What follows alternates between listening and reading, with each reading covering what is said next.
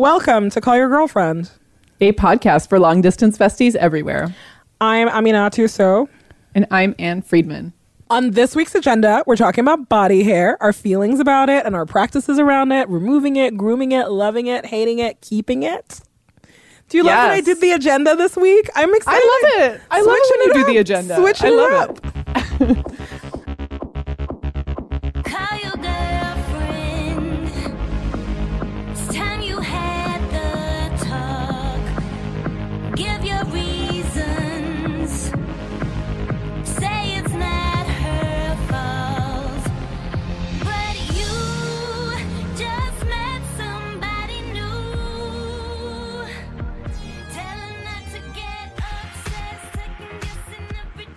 Hi, Anne Friedman. Hello, hello. Happy heat of summer. Comment ça va? Ah, you know, really good. Like on break. Anne, it's a one word. Muy bien. oh my God. I can't wait for This is my version of you asking if I'm writing a book alone. Like, Oh my God. Okay, now I get it. The trolling is painful. I get it. I get it. I get it. two can play this game, okay? How's your book going, baby? wow, did, are you saying something? I think the line's breaking up. Hello? Hello? Hello? hello. Hello? Uh, okay, for real, what are we talking about this week? I talked to journalist Mona Chalabi, who is amazing. And she has written a lot about her relationship with the hair that grows on her body and just all of the, you know, the really complicated feelings that you have about it. And I'm really happy that we got to connect about it as women who are not white and, you know, like have like a completely different incentives around like body hair or not. The really, really honest feelings of um, feeling like you are both trying to preserve your own sanity and do a thing that you think is good for you, but realizing that you might be contributing uh, into like patriarchy and, you know, body hair and body hair removal. It's complicated. Ugh, I love it. I'm Mona Chalabi and I'm a data journalist. Hi, Mona. It's so nice to have you on Call Your Girlfriend. Hi, Amina. I'm really excited about this. Me too. I feel like we have been following you forever. We're so lucky to be pals with you. Today's episode is all about body hair, which is a topic that you have done a lot of data journalism about and also have written a lot about. Yeah. I mean, it's honestly the sweet spot of journalism for me. It's something that's like incredibly taboo and yet incredibly prevalent. And that nexus of those two things is what's really interesting to me.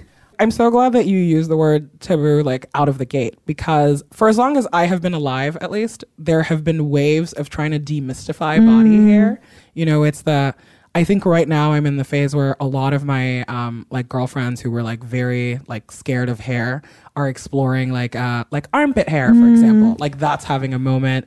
It's always been a little like more punk or like you know like if you're a feminist like you're cool with body hair what I have been really fascinated on in your writing is that you've written specifically about facial hair. Yeah. Which is, you know, it's I'm like, we're not at that wave yet. No, I would describe that as like the last frontier. Like, I think we are a long way off women feeling comfortable moving through the world with facial hair. I know women that do it. I feel like it's problematic to describe them as brave, but I view them as brave even if they don't view themselves as brave. Right. And the fact that I view them as brave shows how deeply ingrained those norms are, at least for me. Right. And it's so it's just so interesting because, you know, I like we're all so socialized to believe that women are, you know, you're just like smooth and mm-hmm. nothing happens. And yet, I don't know a single woman in my life that does not have body hair that protrudes from every part of them. Yeah, yeah, yeah, yeah. I have like prominently shared with you the menopause mustache that I'm experiencing right Yeah. now, and I like weirdly feel very comfortable about it. With Oh it. wow, see, not but that is a new feeling. I don't know that that would have happened. I don't know that that would have happened years ago, but I think that like reading a lot of your work and talking to other women about just like, oh, this is a normal function of my body. It's not an Mm. aberration, right? And it's actually. It is like the norm is that women are hairy. Like, Yeah. you're hairy on your face, you're hairier on your bum, you're hairy on your vagina. Like you're hairy everywhere. Your stomach, yeah, You're yeah, hairy nipples. Let's get to the nipples. Yeah, Um, oh, you know, the stomach one is really fascinating because I didn't know that that was a strip until I went in for a wax one day and they were like, Do you also want to get your stomach waxed? And I was like, What? yeah. You guys charge these like weird strips? And it was really, it was interesting. My first and last, uh, my first and last bikini wax ever. See that I think that's really really interesting because it shows you how much it's very often women that are socializing other women into this. So there's the image of a man Mm-hmm. who's going to judge you for sure, but a lot of my my self consciousness about my body hair has been from other women telling me where the limits of like what's normal Absolutely. lies. So like I'm getting my chin lasered at the moment, and whenever I go in, they're always suggesting other parts of my body to do, and I understand that's the business model, right? But it also means that I don't feel bad about me having hairy arms. But because of me repeatedly going in and every single time them saying, Are you sure you don't want to do something about that? like it does lodge into your brain. One hundred percent. I mean, it's the number one thing that happens to you when you go get your nails done. It's like one minute you're getting your nails done, and then they're like, "Are you sure you don't want to get your lip waxed?" I know. like, Yeah, And yeah, yeah. eyebrows. You know, it's just always some combo. So. I think that's so interesting. In like a lot of the data that you've uncovered, has there been anything that has been like particularly surprising to you? Mm. So this didn't really come out in the data. This came out from an interview that I did with an endocrinologist.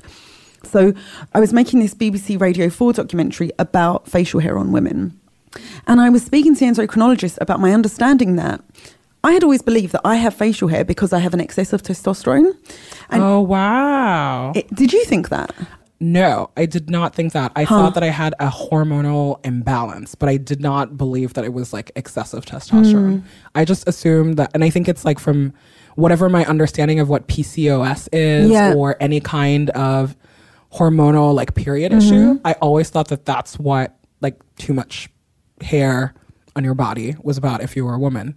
So that can be it, right? Mm-hmm. Except that, okay, so first of all, she explained to me that our understanding of excessive hair is wildly off, right? Like for her, excessive hair is women who literally will shave their full face and they have a like an 11 o'clock shadow. That's excessive hair. Like my level of hair is completely within the bounds of normal for for someone who identifies as a woman, right? It's not about an excess of testosterone. It's about the ways that my body responds to the testosterone in my body. So I could have the ah. exact same level of testosterone as a hairless white woman, but something in my genes means that it responds to it slightly differently. But basically, the most important takeaway is that it's not necessarily indicative of some kind of hormonal imbalance. And for us to believe that reinforces the idea that our body hair is an aberration. It's not. It is completely natural, even in the sense of what is considered like biologically healthy and quote unquote normal. And that was a bit of an epiphany for me. I'm thinking even about like you know the ev- the everybody complaining about the like the three chin hairs that they have around their period or the or the whatever. And I wish I could count them. Anyway. right. Um, you know, there was a woman when I was growing up who um, she had like very prominent chin hairs. This was when I lived in Nigeria, and in um, the culture that she was from, it was a sign of good luck. It was like good luck and wealth. And so, like, women in that culture just like would never, like, you never plucked your chin hairs. And I always thought, um, I always thought she looked so interesting. And, and, and then as an adult, I was like, why don't I just adopt that? Like, this is like, this is fine. It could just be a sign of health and wealth. Like, there are cultural, there are cultural reasons that women keep and don't keep their hair. But it's so fraught. It's so absolutely fraught. yeah. And in the West, it's interesting where our notions of excess come from, right? So the technical definition of hirsutism is by measuring the level of body hair on different parts of your body and then assigning them a score and then totaling up that score, Oh, right? so there's a scale. there's a scale. It's called the Ferriman Gallwey scale, right? And it was developed by some white men who are doctors, right? Who literally just looked at women's bodies and said, mm, "That's a four, that's a five. It's so arbitrary. And again, it comes from men who assign what constitutes excessive. The scam on this runs really deep. It runs really deep, and it's only been in recent years that they've developed a different scale for women of color because we do have more hair. A lot of us just do naturally. And so, part of my understanding of what constituted excessive was about a white notion of how much hair I should have. Yeah. Like, I'm only hairy by white standards, really. this i think about this a lot about the at the same time that i was understanding you know that i was like being sexualized also just realizing that i was really like seeing so many bodies that just never looked like mine mm. and then but also not realizing that that kind of body is a different kind of maintenance i was Yeah. like oh here's what is happening right so thinking about like so many just like kids who go through puberty and you don't realize like oh no people are having laser treatments people are getting waxes Yeah. people are and that's it costs a lot of money and it costs a lot of time and people are rewarded and incentivized for it in very different ways. And not just money and time. Like part of the reason why I'm so obsessed with this is it could be easy for people who are listening to be like, this isn't a big deal. There are health consequences to this stuff. I went for a gynecological appointment maybe. Oh, it was probably too long ago that I got my last smear, but aneway. like, Mona, please. I know, I know, I know, I know. OBGYN. I know That's it's really another bad. I of know, CYG religion. Know. We'll talk It- about it, was, it was offline. the pap smear was irregular as well, and I still wouldn't deal with it. Anyway, anyway. So I put my feet up in the stirrups, and she immediately was like, "Everything's looking great," and I was like. What? You haven't looked at all. And she was like, because you have hair here. And she said to me, 90% of my patients now don't have any hair. And as a result, they're developing bacterial vaginosis because your hair there is critical by acting as a buffer between your underwear and your genitalia, right? It creates this cushion that allows air to circulate, that reduces friction.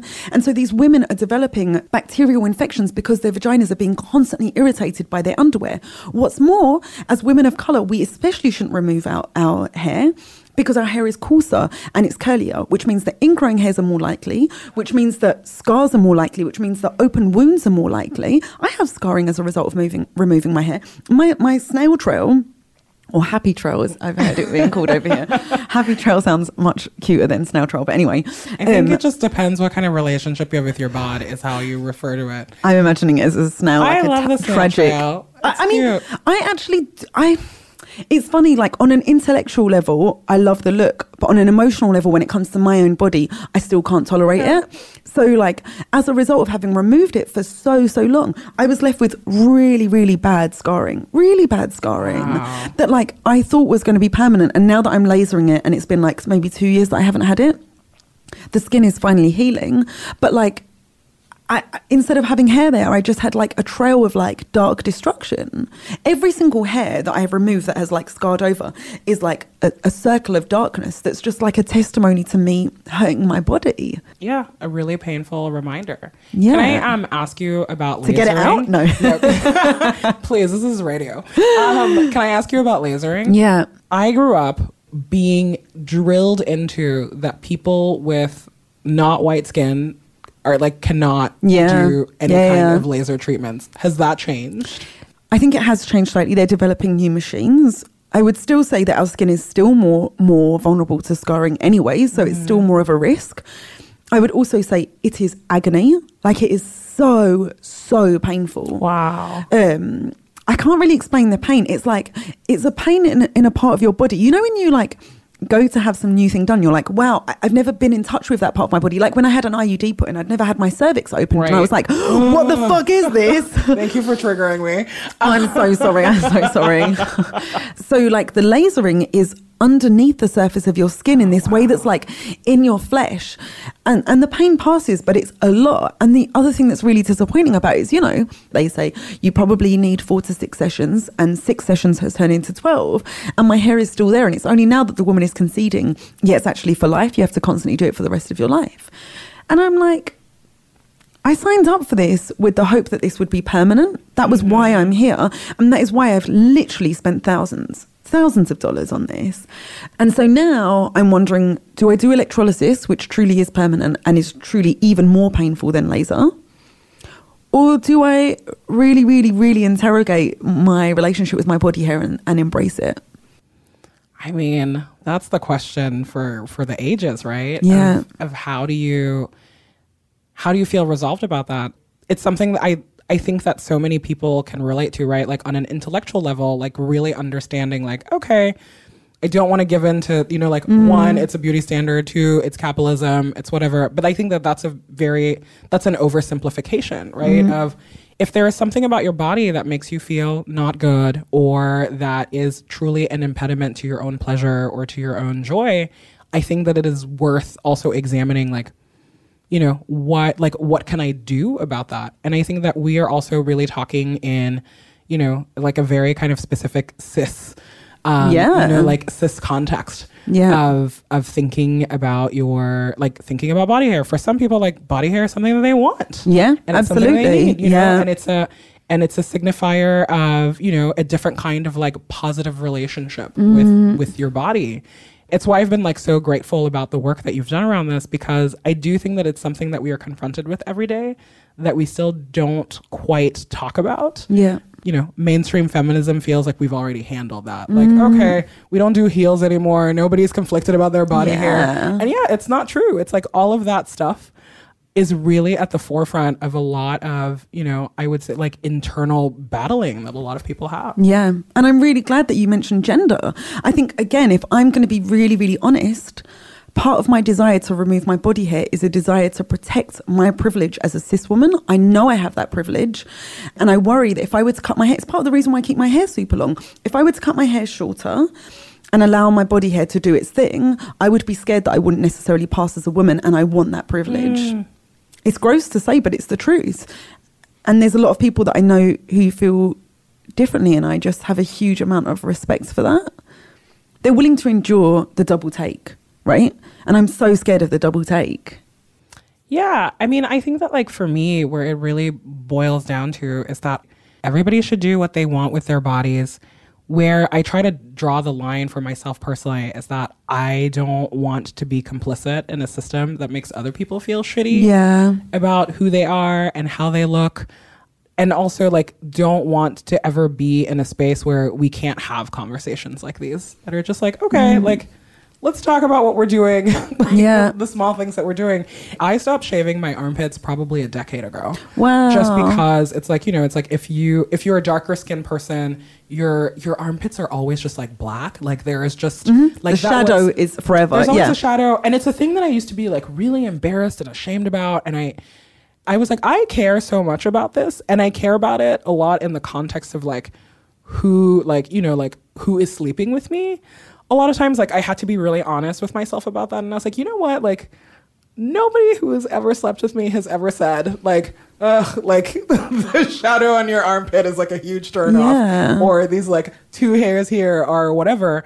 And I really, and that was the thing that for me, I really had to examine. I was like, oh, I think that I'm there's some sort of external pressure, but the pressure is actually very internal. Yeah. it's obviously from other messages that I've absorbed. And so, like, yeah, armpit hair, like that's a thing that I've like never, mm-hmm. I've never had issues with. Leg hair, same thing. The hair on my face, that has been like really, really, really, really tough. Mm. Like for cis women, like not acknowledging that this is like 100% Yeah. a way that we pass. And it's another way that we really just like kowtow to to a lot of like patriarchal um, Yeah. systems. It's like that's a thing to think about all the It time. is like like you said, like me wanting to guard that privilege is also upholding the systems of power that oppress other people, right? And that's problematic. How how are you feeling about your facial hair at the moment? Then You know, I feel very handsome. It just like it takes a while. The thing with the mustache is that I just refuse to I refuse to wax it and every time I go get my nails done, they will somebody will mention it. They're always mm. like, "Oh, like do you want to get your mustache taken care of?" And so it was like a tiny act of rebellion against my nail lady is what it started as. And day to day, I feel differently about it, but most of the time, I feel very like I'm charmed by it. I was like, It's "Oh, so cute. what- I was It's like, "This so is what's going on in cute. my Yeah. life. It's very charming." Yeah. But at the same time, I'm like obsessed with my eyebrows right now, which are just like not doing what I need them to do. And I was like, oh, here's like a different place where body hair comes in. You know, like everybody wants the like bushy, the you know, like the the like beautiful big eyebrow. And I was Yeah. like, we are literally like demented human beings. Some places everything needs to go. Other places you're like, I need it to be yeah, quite prominent. why why do we do it? Is it because it's like a distraction from actual soul searching about other shit? I mean, I think it's actual soul searching. Like that's what's mm. going on. It really, I don't know. I think that like, or for me at least, I like one lie that I like to tell myself, or a thing that I, I like, I'm not always very honest with myself about, is that I think that I don't traffic in like body standard conversations. You know, I'm always like, ugh, like. I'm above this. I, you know, I'm like, I'm very like resolved in like my fatness and Yeah. other parts of you know like other areas of like my physicality where i'm like oh like this is 100% not an issue for me and i talk about it and then something like body hair will creep up. I'm like oh actually i have a ton of hangups about this. Yeah, but because i don't have conversations like this about it Mm. it's really easy to feel like i'm above it. And i'm like no actually i'm not above it at all. Yeah, yeah, yeah. I, like it makes me feel gross. Most of the time it makes me feel gross. And then it also makes me feel angry. The money part specifically like Mm. makes me feel very angry. Because what would i do with all of the money that i saved from not like doing upkeep all the time. Yeah. And also, what would I do with a like? You had a like insane statistic about this. The amount of time that women spend on hair maintenance. I think it was something like the number was. 204 hours. It was something like really wild. Yeah. I remember being like, I, I'm like, I could write my book in those hours. Like, what am I doing with my life? It's just like very hard to be confronted with like all of the work that you do to be part of a system that is oppressive, you know? Yeah, and the double standards, right? Like you described it as gross, which I think is such an interesting word. When they do surveys with women to ask them why they remove the hair, one of the most common answers is that it's perceived as unhygienic. 100%. Which is so interesting. And it's that part of how I perceive myself. It's part of my self disgust about the hair is that I perceive it as unhygienic. I sleep with men, and at no point do I perceive their body hair as unhygienic. And why? Why would I do that to myself? Like, what is fundamentally different about my body? Well, because we get messages that reinforce that all the time, right? We are punished for not adhering to Yeah. like certain standards Yeah, yeah. of beauty. All of these studies about like women who don't wear makeup at work and all this Mm-hmm. stuff. I'm like, you can think that you're above it for all you want, but other people react to you based on how you present. Yeah. I remember even a couple of years ago when during the Oscars when Mo'Nique was nominated for her role in Precious. She has um, unshaven legs, and here's a woman who at like pinnacle of her career, like. And I remember for weeks on end, all of the conversation was because she was wearing, um, she was wearing like skirts or dresses that just like hit at the knee. It's all that was in the media was how like, oh, it's like, oh, look at these hairy legs. I'm like, this is wild. Here you are like at a professional thing. You are being celebrated Yeah. for being a really accomplished person. And this is all anybody can talk about that's going on with you. That is something that stayed with me for a really long time. Yeah, and it sends a message to everyone to be like, take care of this, or you too will be under the spotlight in this way. Right. Like, I, like in your professional life, somebody will bring up like a thing that you were doing with your body because that's more important than than the accomplishment that you're receiving. exactly. Even the nail salon woman, she's saying, when I look at your face, that's the first thing I see, right? And that's your that's your fear, I or that's my fear anyway. Moving through the world is that that will be the first thing that people see.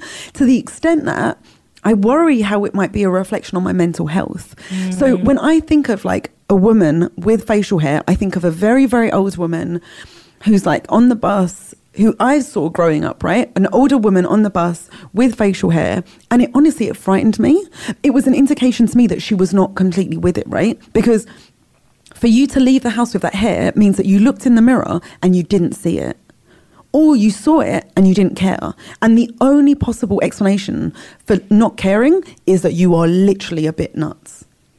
So I worry that Oh, if I if wild. I but it's true. I worry that if I have the hair, people will assume that I don't see it, right? So therefore, there's something that's not right with me. I would never dream of going to a job interview with my chin hair. And even in the realm of facial hair, I think it's so interesting the distinction that people are making between chin hair and moustache hair. So, like, I interviewed JD Samson about this, and like JD, who goes by they and she, has left their moustache hair but removes their, their chin hair because they say like they don't like the way that that, that that looks. And some of the women that I've spoken to are like, we don't have full beards, right? It's like this patchy kind of in between that is so associated with the idea of being unkempt or not. You know, it's mm-hmm. like it's like not even full masculinity. It's like this sad kind of in between or something. Anyway, chin hair I would say is even more stigmatized than a moustache for some reason.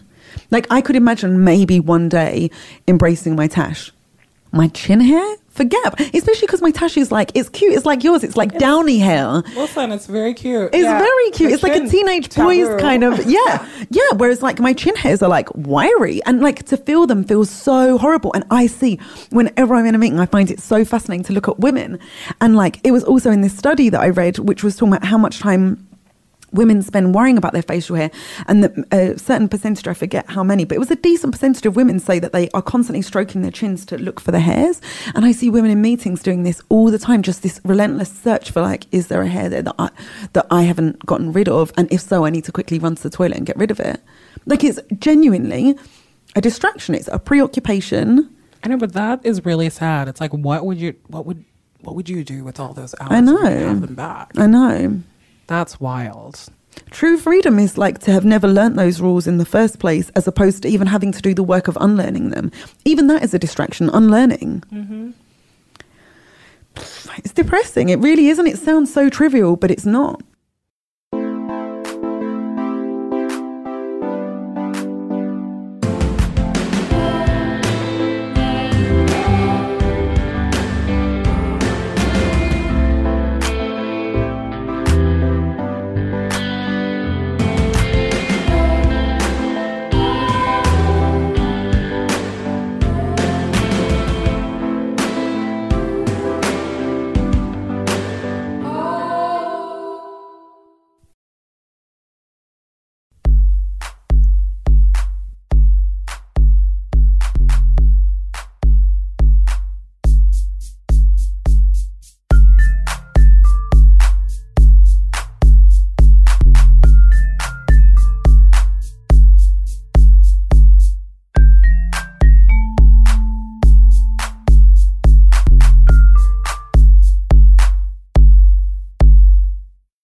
I hear you that unlearning is a huge like it is a distraction.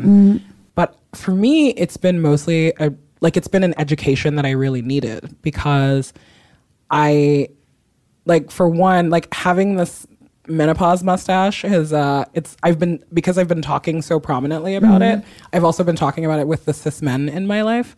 And it's been funny hearing from them like a lot of anxiety that they have about like growing a beard, for example. And I was like, oh, it's like I didn't know this. And one friend was telling me, he's like, no, he's like, beards are in now. Everybody is like hashtag beard gang. It's like such a thing. And he's like, I can only grow a patchy beard. And that's a thing that I've always felt like, you know, was a, it was like an assault on his masculinity. Society is really fucked up. Yeah. If only we could accept each other for like, hi, like, here's where my body's at. This is the Yeah. best I can do. And there's not like a best standard of every body feature that you can have. And so I will say that for me, like this conversation, it's been like really illuminating and I'm trying to have like a lot of um just give myself a lot of grace and have a lot of compassion for the people in my life Yeah. and really and i think like really interrogate like the things that i put um that where like the the heart the most pressure is internal. Mm. Because i do think that for me at least with like body hair it's that. I was like well you know i'm like i'm a feminist. I like understand some of these things. I like have a strong will about other things. Why is this the part where it's just like a little harder to connect mm. to so because it feels like it's the it's the real fault line of gender, right? Like in some ways, it was interesting again. to Speak to JD. If it weren't for their facial hair, it might not necessarily be clear that they were gender non-conforming. Like it's such a mm. powerful way to indicate gender, and it also gives you an insight into why the patriarchy, I would say, polices women's facial hair so strictly. Because then, if you're a man who can't really grow facial hair, like or only has it patchy, at least you have some, which is better than being a woman, right? Mm-hmm. Whereas there are women, cis women, who have more facial hair than cis men, and that's potentially intimidating and threatening. Like if I actually think about it, a woman with a beard and tits, that's so sexy. It's so hot. powerful. It's amazing. It's pretty hot I was going to ask you about the older women in your life, right? So I'm also interested in how these patriarchal norms get passed down from like older women. And I feel like if I was to if I was to let my facial hair grow, one of the first people to tell me that's not okay would be my mother. I mean, I think that that that to me is like very um it's very cultural, right? I think that you come from a culture where um removing your body hair is it, like it's the norm. It's like uh, you know, like your people invented that like or like like perfected those techniques. Yeah.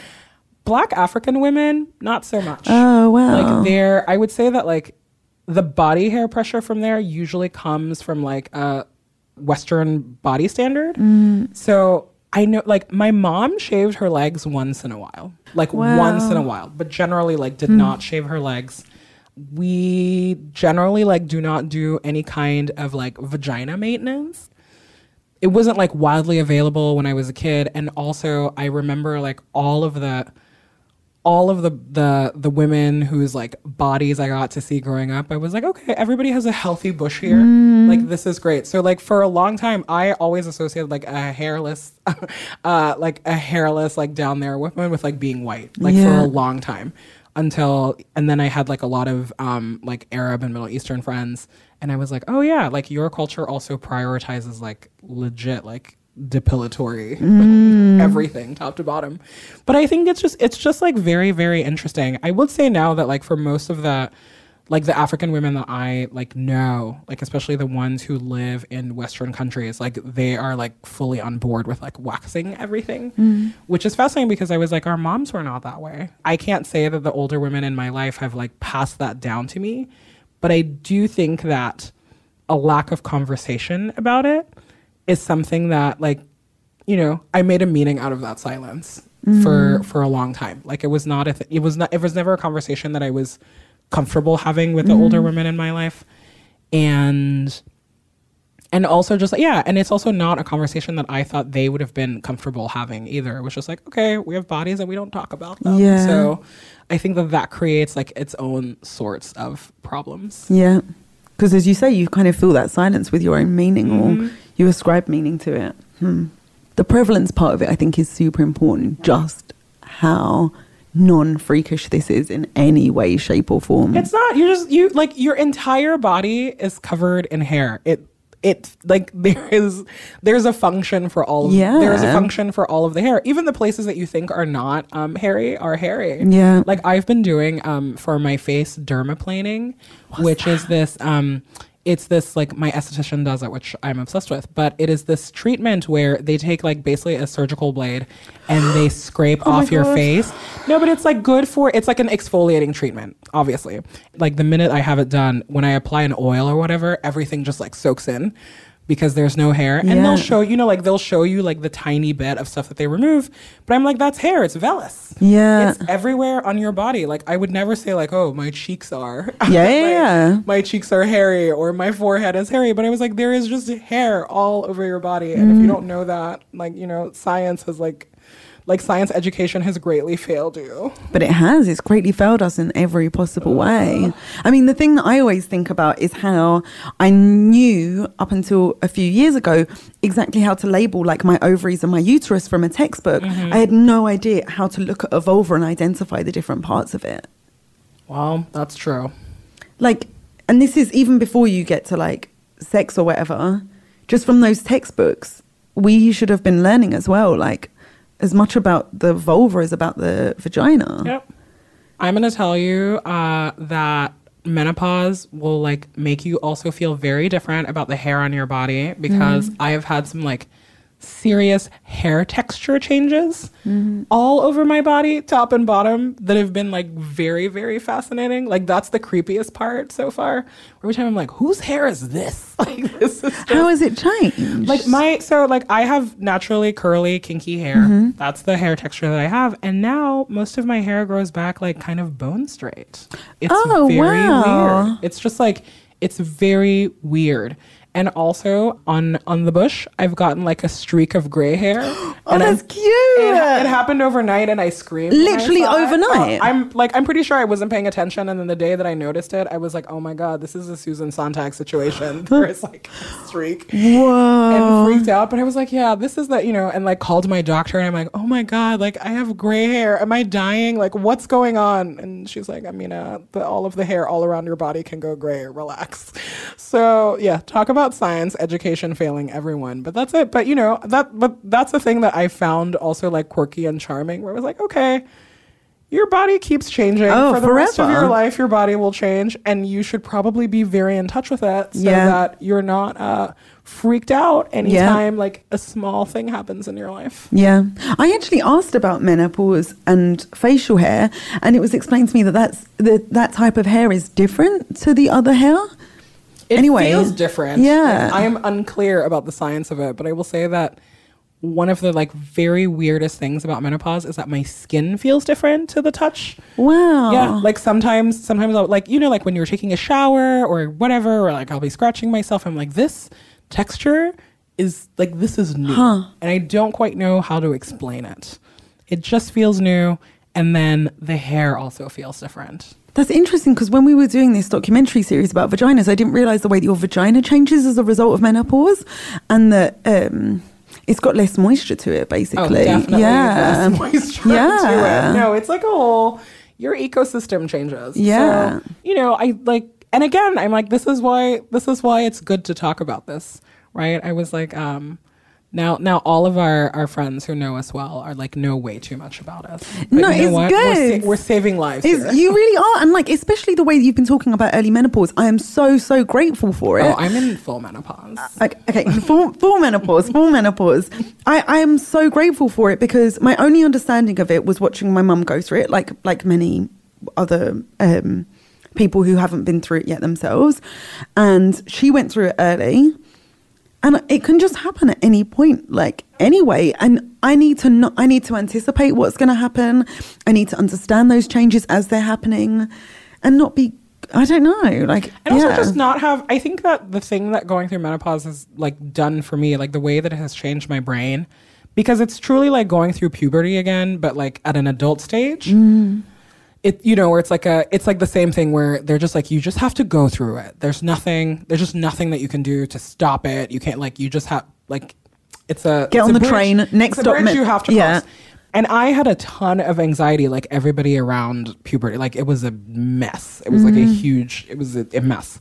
But the thing about like going through menopause now is that I realized that all of the ways that I had been like socialized to be ashamed of my body or anxieties that I have and things like that are like huge impediments to like either talking to my doctor realistically about what's happening to me or feeling resolved for myself about the mm-hmm. ways that my body are changing.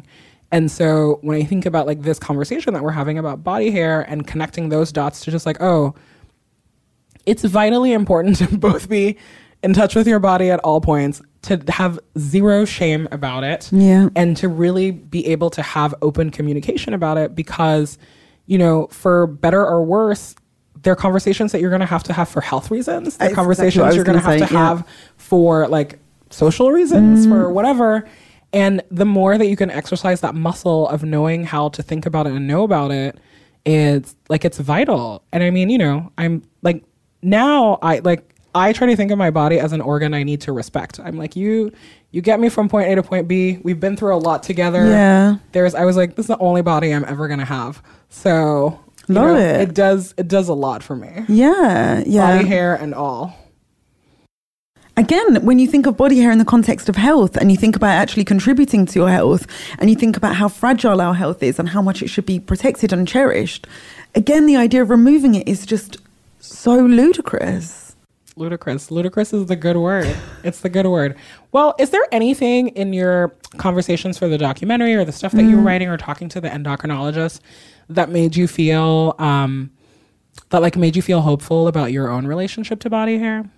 This is very, very cringy, but the thought of having like a young a young person in my life who felt stigma and shame about in the way that I am reinforcing that by removing it really, really made me stop and think twice. Just real, really untangling how deep this goes. I was speaking to this woman who was saying that she's married, her her wife tweezes her chin hair, which I just thought was really, I don't know, just so intimate and beautiful. beautiful. Yeah, she said they like literally just lie on the couch watching TV and like her wife gets rid of them. And she said she went away into the mountains with a group of other queer women. There's literally not a cis man in sight. And when they were in the mountains, they realized that none of them had remembered their tweezers and they all freaked out. Even though like every single one of them had facial hair and every, like still the thought of beholding each other in their mm. natural state, I was just like, oh my God, this is so messed up. It's so messed up. Well, the next time I see you, maybe we'll go to the beach. Maybe we won't freak out about any body hair that we have and we'll have a great day. That sounds really nice, but I'm going to get laser done tomorrow. You know what, Mona? I still love you. Thanks, Amin. I'm really sorry. Don't be sorry. Don't be sorry. You are um my friend's mom always says this whenever um like somebody if you know like you complain about a part of your body you're like, "Oh, I feel fat" or whatever. She always says, "You're just right." And it used to be like a like a thing that I thought was really funny years ago and now I actually think it's the tenderest thing you can say to someone. So, you know what? You're just right. Thanks, Amina. So are you. So are you. Bye, Mona. Bye, Thanks for Amina. coming. Thanks for having me. Ugh, Mona is the best. One person we really wanted to interview for this episode that um, we didn't end up making it happen, but don't worry, we will have them on at a later date, is the writer and activist Jacob Tobia, whose book Sissy, A Coming of Gender Story, contains a lot of really interesting stuff about their relationship to their body hair and gender. And um, I just want to recommend that as a really great piece of writing from a different perspective on this topic. Where are you at with your body hair, boo boo? You know, I'm in a really interesting place with my body hair because menopause is like doing a lot to the hair on my body, but I'm still rocking my menopause stash, like haven't gotten rid of it, so I feel very handsome and charming most of the time. Could you describe it for people who haven't seen it? It's very, you know, like it's very subtle. I think that like your hair to you always feels like more dramatic. And but it's definitely like there. It's like very laid down, like very like wispy, handsome young lady. I love it. I mean, also in like a particularly well lit selfie, I feel like I, I get a I get the wisp of menostache on right you. like the shadow you know it just it mm-hmm. just makes me feel like i can do a lot but that's like something where and mona and i talked about this where I used to have so much pressure about removing it, whether it was like, you know, like going to the nail salon and then there was like, you want to get rid of your mustache or whatever. And a different iteration, Amina 1.0 would have definitely, definitely stressed out about it. And now I, like, I don't know why. I'm just like a little less stressed about it. The hair on my chin, I like don't feel greatly resolved about you know, like some days it's like it's fine, and then other days I'm like, ugh, must like pluck this one hair. So that's like definitely a point of neuroses. I don't really do like uh like shaving your legs, so that's never been a problem for me actually. It's so interesting like how you feel about hair in different parts of your body, right? Everybody is so different. Yeah, everybody's so different. Like hair on the legs, like, mm, like I mean, like I have it, I have a lot of it, and I like truly do not care about it. That's not a point of like uh, of stress for me. And then armpit hair, like I gave into like not doing anything about that years ago, and uh, it turns out it's fine.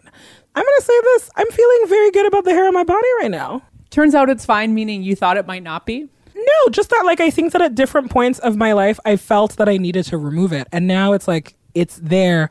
It's not that I don't think about it, it's that I feel like completely fine with the fact that it's on my body. I love having this conversation like with friends of mine, like noticing that they are or aren't shaving or waxing some part of themselves that I know they used to let grow or wax or shave. Like just noting the change and like asking about the process. Like, of course, not like strangers in the grocery store. Like, I'm literally talking about my Wow, friends. you're talking to strangers in a grocery store about their like hair on their body and Friedman. I just don't want to give anyone permission to be a total total asshole to a stranger. But yeah, but I always love like like I feel like it often comes with like an interesting perspective on how people are feeling in their body or other choices they're making more broadly. Because like you know there are such strong cultural messages about what people are supposed to do with their hair no matter what their gender is. So the choices you make about about your hair like are in dialogue with what's happening at a bigger level. How are you feeling about the hair on your body? Well, 2019 has been the year of growing out my underarms, which I mostly did because I've been trying unsuccessfully to switch to a natural deodorant for literally Ooh, years. child. Like, there's a whole drawer in my house of just failed deodorants.